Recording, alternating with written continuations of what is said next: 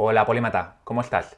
En el segundo capítulo de esta serie de Genes versus Cultura, estuvimos hablando sobre cómo funciona la evolución cultural y por qué la acumulación cultural es la clave del dominio del ser humano sobre el resto de los seres del planeta. Hoy vamos a entrar en materia y voy a explicaros cómo funciona la evolución cultural. Veremos que en algunos aspectos es muy similar a la biológica, pero en otros casos no lo es. Así que sin más, empecemos. La evolución biológica es lenta. En periodos de tiempo de cientos o miles de años, realmente es muy pequeña o casi imperceptible en la mayor parte de los casos. Para que se note, debemos ir a periodos de tiempo mayores, cientos de miles, decenas de miles o incluso millones de años. Todo dependiendo de cómo cambie el medio ambiente, ya que como sabéis, como os expliqué en el primer capítulo de esta serie, evolucionamos porque hay cambios en el ambiente que nos obligan a adaptarnos. Por otro lado, la evolución cultural es muchísimo más rápida. Si bien es cierto que hace unos 2 millones de años el progreso era muy lento, eso ha cambiado radicalmente durante los últimos milenios. Y ha habido una diferencia enorme entre la aceleración y el crecimiento de la evolución cultural respecto a la evolución biológica. Esto ya nos da algunas pistas de por dónde pueden ir esos conflictos entre biología y cultura. Aún así, hay que decir que los genetistas han detectado un crecimiento en los cambios biológicos durante los últimos 40.000 años muy muy importantes. Se cree que esto puede deberse también a la evolución cultural y por supuesto al cambio demográfico, al crecimiento, al enorme crecimiento demográfico que ha supuesto que haya muchos más seres humanos en el planeta y por lo tanto muchas más mutaciones que pueden generar mayor evolución. En las últimas décadas, los expertos en evolución cultural han utilizado análisis etnográficos, modelos matemáticos, experimentos de laboratorio para ver cómo han ido surgiendo y evolucionando las culturas humanas. Lo que han podido ver es que existen algunas similitudes con la evolución biológica, como por ejemplo la herencia, la selección natural o las mutaciones. Vamos a ir viendo una por una estas similitudes que hay entre evolución cultural y evolución biológica. La selección natural actúa en la evolución cultural de una manera muy similar a como lo hace la evolución biológica. Si recuerdas, en el último capítulo hablamos de cómo los inuit habían desarrollado prácticamente sin quererlo un diseño excepcional que es el de los iglús. Esas viviendas que son perfectas para vivir en el Ártico.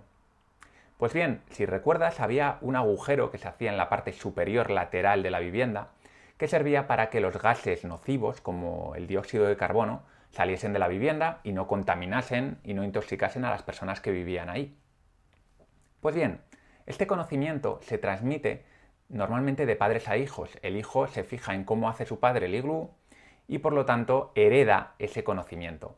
Esto Richard Dawkins lo llama memes y en la teoría de la evolución cultural se llaman unidades de cultura, unidades de conocimiento. Lo interesante de estas unidades es que no solo se heredan de padres a hijos, sino que la herencia puede ser en todas las direcciones. Un vecino puede aprender de mi padre, pero también puede aprender una persona que venga de otra tribu. Por lo tanto, la evolución cultural sucede de una manera mucho más rápida que la biológica porque la propagación es en múltiples sentidos. Si en la evolución biológica los genes más aptos pasaban a las siguientes generaciones, en la evolución cultural los memes, las unidades culturales más aptas, que nos permiten sobrevivir más y mejor, son las que pasan a las siguientes generaciones, pero también, como hemos visto, a otras personas, a otros vecinos, a otras tribus, a otras sociedades. En los últimos 100, 200 años, esto ha crecido de forma exponencial. ¿Por qué? Bueno, porque antes la gente se movía a pie y a caballo y ahora la gente se mueve en coches y se mueve en aviones que cruzan el mundo de una punta a la otra. Además, tenemos Internet, tenemos las redes sociales que multiplican todas esas conexiones. Si antes podíamos influir a lo largo de nuestra vida en 100 o 200 personas, ahora lo podemos hacer en literalmente millones de personas. Y esto ha hecho que esos memes circulen de una manera mucho más rápida y que la evolución cultural se agilice. Y por eso lo que ocurre es que cada vez la cultura evoluciona de una manera más rápida. Esta es una de las respuestas importantes a una de las preguntas más importantes de nuestra época, que es ¿por qué todo va tan deprisa? ¿Y qué hay de las mutaciones? Bueno, en la evolución biológica los cambios se producen por la recombinación del ADN de los padres y por las mutaciones. Como sabes, si viste el primer capítulo de la serie, estos cambios son pequeños, porque en general la información que viene de nuestros padres viene bastante intacta. Por otro lado, en la evolución cultural, la transmisión de información es bastante menos precisa. Rara vez imitamos de forma perfecta lo que vemos y rara vez nos transmiten la información de forma precisa. Por lo tanto, en toda transmisión cultural suele haber algún tipo de error. Por ponerte un ejemplo, siguiendo la historia del Inuit. Cuando nuestro vecino Inuit fue a ver a los vecinos, a la tribu vecina, que era una tribu muy exitosa, vio que todos tenían en sus iglús un agujero en la parte superior lateral de la cabaña. Entonces dijo, bueno, pues si lo hacen mis vecinos exitosos, lo voy a hacer yo, porque al fin y al cabo eh, a ellos les va muy bien. Cuando volvió a su aldea, hizo lo propio. Y la gente, como este señor era un señor con prestigio dentro de su comunidad, empezó a imitarle. Pero ¿qué pasó? Que él no cayó en la cuenta de que el agujero no era la parte superior del iglú, sino en la parte superior lateral. Esto es importante, porque nos demuestra cómo ocurren muchas veces las innovaciones en la evolución cultural. Ocurren por errores de transmisión, porque cogemos una idea y la transformamos sin darnos cuenta. En este caso, esa innovación, como la mayor parte de las innovaciones, no funcionó demasiado bien. ¿Por qué? Porque el agujero en la parte superior hacía que entrase la nieve cuando nevaba. Por eso los vecinos la tenían en la parte superior lateral, que hacía que la nieve normalmente no pudiese entrar. Estas mutaciones culturales ocurren de forma constante y lo podemos ver de forma muy clara en las lenguas. Si tú coges un libro de castellano antiguo, por ejemplo La Celestina, una edición original de La Celestina o del Quijote, verás que las palabras utilizadas en algunos casos nos recuerdan a las que tenemos a día de hoy, pero en muchos casos son muy diferentes. Esto es porque el idioma va mutando va evolucionando y va mutando de forma no controlada. Nadie diseña el idioma, nadie diseña las lenguas. Ocurre de forma orgánica. Como ves aquí, esos errores de transmisión, esas innovaciones constantes, hacen que las unidades culturales, que también son las palabras, vayan evolucionando a lo largo de los siglos. La cultura entre grupos difiere como el ADN entre personas. No hay dos culturas iguales.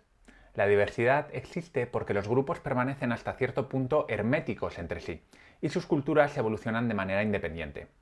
Si analizamos la cultura de dos poblados inuit, veremos que aunque vivan en un territorio similar, incluso vivan uno cerca del otro, habrá diferencias sustanciales entre la cultura de uno y de otro. Las innovaciones individuales dentro de cada grupo introducen cambios paulatinos en la cultura. Por ejemplo, en algún momento un inuit creó un agujero en la pared del iglú, Pudo hacerlo por error en la construcción, por casualidad o porque vio que de esta manera salía mejor el humo de la vivienda. Los cambios culturales a menudo son aleatorios, como el que acabamos de ver, se producen como las mutaciones biológicas, pero a veces son dirigidos, hay una intención. Este es el motivo, al margen del que ya os he contado antes, por el cual la evolución cultural sucede de una manera mucho más rápida que la biológica. Al haber cambios dirigidos, al haber cambios diseñados, funcionan de una manera mucho más eficaz que los cambios aleatorios producidos por la evolución biológica. Pero espera, hay algo que creo que nos estamos dejando por el camino. ¿Por qué el vecino copiaría el agujero del iglú del vecino de al lado? ¿Somos imitadores sin alma? ¿Repetimos sin más lo que vemos? ¿Aceptamos todo lo que nos cuentan? Pues no, y para mí este es uno de los aprendizajes más importantes de la evolución cultural. Copiar sin más no es la mejor estrategia. Aprender tiene un coste, aunque no nos demos cuenta, siempre aprender tiene un coste. Un coste de oportunidad, de tiempo, una inversión. Y además no todo lo que aprendemos de los demás es útil para nosotros. Como era de esperar, los seres humanos hemos desarrollado una serie de sesgos, de comportamientos que nos ayudan a filtrar, a aprender lo que realmente nos resulta más adaptativo. Vamos a verlos. El primero de estos sesgos es el sesgo de prestigio y éxito. En todas las sociedades, incluso en las más igualitarias, los individuos tienen distintos niveles de estatus. Esto lo puedes ver en un capítulo que le he dedicado completamente al estatus en polímatas. Parte del estatus tiene que ver con el prestigio, que a su vez tiene que ver con las competencias de una persona en un área. De esta manera, si yo veo una persona de mi tribu que es especialmente fino haciendo iglús que nunca se le hunden, que le duran mucho y que además están lustrosos, pues me voy a fijar en él, no me voy a fijar en el otro al que se le hunde el, el iglú cada dos por tres. Esto es de sentido común. De forma natural, los seres humanos tendemos a imitar a los mejores de cada campo. Además, vemos el éxito como un indicador de saber hacer las cosas. Creemos que si una persona ha tenido éxito es porque es buena haciendo las cosas. Por ejemplo, para un aprendiz que está aprendiendo a escribir, se va a fijar en escritores famosos, en escritores que han tenido éxito de ventas, porque no tiene la capacidad de evaluar quién es un buen escritor y quién no es buen escritor, porque todavía no tiene los conocimientos que le permitirían hacer esa crítica. Por lo tanto, el indicador de éxito es lo más importante. Esto hace que ocurra un fenómeno muy curioso, que son las personas que son famosas por el simple hecho de ser famosas. Esto suele empezar por un accidente una casualidad. Alguien se hace famoso por un accidente. De repente los medios de masas empiezan a prestarle atención y por lo tanto se hace más conocido. Y eso hace que sea más famoso. Y como es famoso, pues atrae más los medios de masa. Y esto se produce en un bucle no sin fin, porque en algún momento se suele acabar, en otros no. Seguramente hay algunos ejemplos de la televisión de famosos que no se sabe muy bien por qué son famosos, que te vienen a la cabeza pero es algo que, ocurre no solo con personas, también ocurre con obras de arte o con cualquier otra cosa. Por eso cuando veas que algo es muy famoso, no debes caer en la sencilla frase de decir, bueno, es famoso por algo, ¿no? Pues no, a veces simplemente la gente es famosa por, por puro accidente. Como he dicho, el aprendiz no sabe los comportamientos que han hecho famoso al famoso, que han hecho virtuoso al virtuoso por lo que suele imitar todos ellos. Esto es algo que es un heurístico, es una forma de simplificarnos la vida. Imitamos cómo viste, imitamos cómo se comporta, imitamos sus ideas políticas. ¿Por qué os creéis que utilizan las grandes marcas a famosos como Rafa Nadal, como Fernando Alonso, para publicitar productos que no tienen absolutamente nada que ver con lo que hacen ellos? Bueno, pues lo hacen por el efecto halo, este efecto que se ha estudiado mucho en psicología y que hace que pensemos que una persona que es virtuosa en algo lo es en todo lo demás. Hay otra cosa muy curiosa que también se ha estudiado, y es que cuando estamos en una habitación con alguien de alto prestigio, tendemos a imitar cómo habla, cómo se mueve.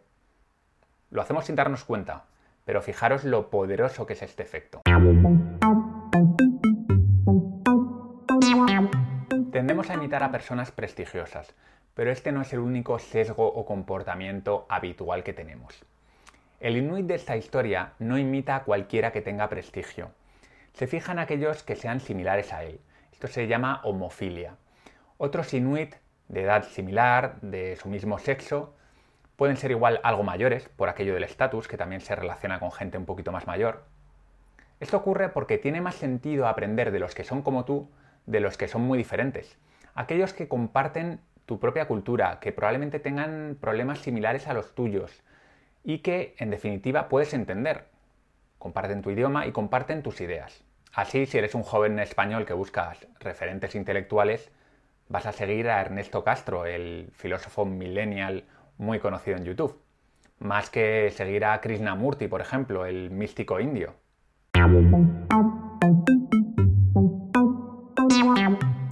Otros dos sesgos que son muy relevantes en la evolución cultural.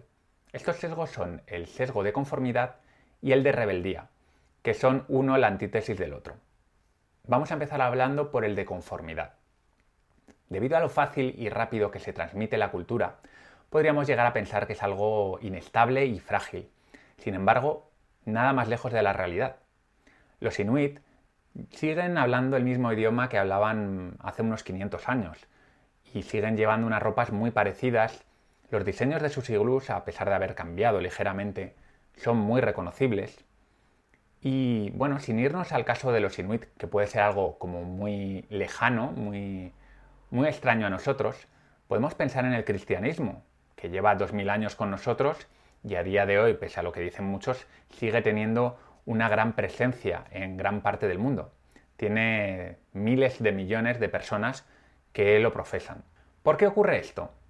Bien, Joseph Henrich, del que ya he hablado en el capítulo anterior, este gran experto en evolución cultural, nos dice en su libro The Secret of Our Success que esto ocurre por la llamada conformidad social. La disidencia dentro del grupo está muy mal vista. Hemos evolucionado para ser cotillas, para controlar a los demás, para ser envidiosos, para evitar la envidia de los demás también y para cumplir las normas. Sí, a pesar de que pueda haber algún freerider, alguien que se salga de, de la norma, la mayor parte de nosotros queremos pasar desapercibidos, no queremos que nadie nos señale con el dedo. Seguramente se nos vengan a la cabeza grandes genios que han sido muy inconformistas y que han cambiado el mundo pero la gran mayor parte de la población somos personas conformistas. No queremos que nos señalen, que se burlen de nosotros o incluso que nos exilien como ocurría en la antigua Grecia.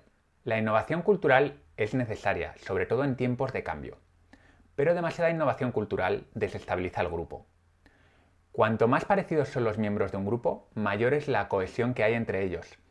Los rituales de caza, las fiestas, las tradiciones, incluso algunas tradiciones que nos puedan parecer absurdas, ayudan a mantener al grupo unido. Un inuit que se salta las normas del matrimonio, aunque estas normas no estén escritas en ningún sitio, incluso aunque nadie se las haya explicado, va a ser el centro de atención de los demás, y no para bien. Al fin y al cabo, cuando somos parte de un grupo nos preguntamos, ¿qué pasaría si todo el mundo hiciese eso? Pues intuimos que todo se desmoronaría y en el fondo queremos mantener el grupo unido. Por lo tanto, cuando vemos que alguien se sale de la norma, lo señalamos, lo ridiculizamos y lo ponemos en evidencia. Y si se pasa demasiado, lo castigamos. Porque la alternativa es que esas costumbres milenarias acaben desapareciendo. Y aunque en nuestra mentalidad moderna y cosmopolita eso pueda no parecer un problema, en muchos casos las tradiciones tienen una razón de ser. Quizá ya nadie las recuerde, ya nadie recuerde por qué se originaron, pero aunque solo sea por mantener al grupo unido, ya de por sí tienen una importancia. Y a veces no es simplemente mantener al grupo unido, sino que tienen otras funciones que están debajo de las primeras capas, que no están a primera vista, pero que también son importantes. Por eso hay que ser muy cuidadoso cuando vamos en contra de las tradiciones. Yo no soy ningún tradicionalista ni, ni conservador, pero sí que me he dado cuenta, estudiando los sistemas complejos, que hay que tener mucho cuidado cuando tiramos abajo algo que ha funcionado durante milenios. Bueno, ¿y qué pasa con los genios? Lo que he dicho antes, ¿no? Estos que se salen de la norma, estos disidentes, gente como Galileo, como Newton, como Lutero, que cambió completamente la religión, Einstein, que cambió la física, la ciencia, o Martin Luther King, que cambió los derechos civiles. La inquietud intelectual también forma parte de nuestra naturaleza. Somos animales sociales y conformistas, pero eso no significa que nos conformemos, porque si nos conformásemos completamente, si nadie se saliese de la norma, no habría nunca innovación, por lo menos no habría el tipo de innovación dirigida de la que he hablado antes, que es mucho más eficiente que esa innovación no dirigida y aleatoria, similar a la de la evolución biológica. Por lo tanto, tenemos dos caras de la misma moneda. Un gran conjunto de personas que se comportan de una manera principalmente conformista y unos pocos que se salen de la norma y que ayudan a hacer innovaciones importantes, a veces a costa de su propia integridad. Cuando analizamos una situación como esta hay que hacer un análisis complejo. Este análisis complejo se basaría en dos cosas. Ni la conformidad ni la disidencia son la solución, sino la mezcla de ambas son las que nos han permitido llegar a donde estamos. Y por último tenemos el sesgo de contenido. No todas las ideas, las innovaciones o las prácticas son igualmente atractivas. Para empezar porque tenemos ciertas preferencias biológicas. Nos gusta más el sabor dulce que el amargo. Así que si viajamos por el mundo queriendo enseñar a cocinar, nos resultará más fácil enseñar a la gente a hacer pasteles que a hacer batidos verdes, por ejemplo. Igualmente nos pasa con las prácticas culturales, tenemos ciertas preferencias culturales. Por eso cuando nos salimos de nuestra cultura e intentamos influir a otras personas que no pertenecen a ella, nos resulta mucho más difícil. Acuérdate de lo que hablaba antes de la homofilia. Tendemos a escuchar más a la gente que se parece a nosotros. Como expliqué en el artículo, en el capítulo que hice en Polímatas ya hace bastante tiempo sobre el origen de la religión, las religiones tienen una ventaja a la hora de extenderse. Su mitología fantástica, sus milagros, sus héroes, sus dioses, son muy atractivos para nuestras mentes, deseosas de historias interesantes. Por eso las religiones y todo tipo de misticismo tienen mucha facilidad para arraigar en las mentes de las personas.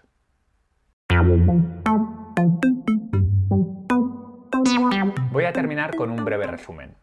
La evolución cultural y biológica forman parte del mismo proceso, es decir, no pueden separarse la una de la otra, ya que se retroalimentan la una a la otra. Aquí tenemos el famoso problema del huevo o la gallina.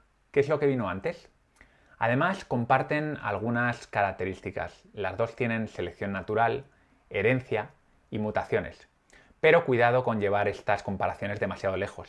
La evolución cultural tiene algunas diferencias importantes. Es mucho más rápida, se, propaga en todas las direcciones y cumple ciertas reglas, pero son mucho menos rígidas que las reglas de la evolución biológica. Gracias a que podemos ir vislumbrando cómo funciona la evolución cultural, podemos comprender mucho mejor a día de hoy el comportamiento humano. Podemos entender por qué hay algunas culturas que se imponen a otras, por qué desaparecen miles de lenguas y sin embargo el inglés cada día crece más y más. También podemos comprender por qué a pesar de que el mundo cambia cada vez más rápido, algunas cosas como las religiones o ciertas costumbres permanecen fijas en nuestras creencias. Ahora que ya sabes cómo funciona la evolución cultural y la evolución biológica, ahora sí estás preparado para el próximo capítulo en el que nos vamos a meter de lleno en el conflicto entre genes y cultura.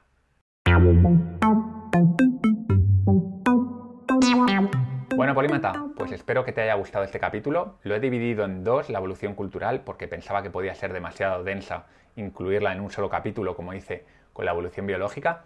Pero ya con estos tres capítulos tienes una base muy muy importante para enfrentarte a lo que viene, que para mí es lo más divertido, lo más interesante, que son los conflictos entre genes y cultura. Vamos a hablar seguramente de la alimentación, del ejercicio, de la psicología, de un montón de cosas en las que es posible, o puede que no, haya conflictos importantes que nos hagan sentirnos peor, enfermar y todas estas cosas que intuimos que están ocurriendo. ¿Qué viene próximamente en Polímatas? Bueno, pues me hace muchísima ilusión contarte que vamos a hacer un especial, ya lo hemos grabado a estas alturas y lo publicaré probablemente el próximo fin de semana, en el que Javier Recuenco, Jaime Rodríguez de Santiago y Sergio Parra, tres ilustres invitados de Entre Polímatas, van a estar charlando conmigo sobre temas que nos habéis pasado vosotros por Twitter o a través de la newsletter de Píldoras de Sabiduría. Así que no te lo pierdas porque yo creo que va a ser muy interesante y espero que también muy divertido.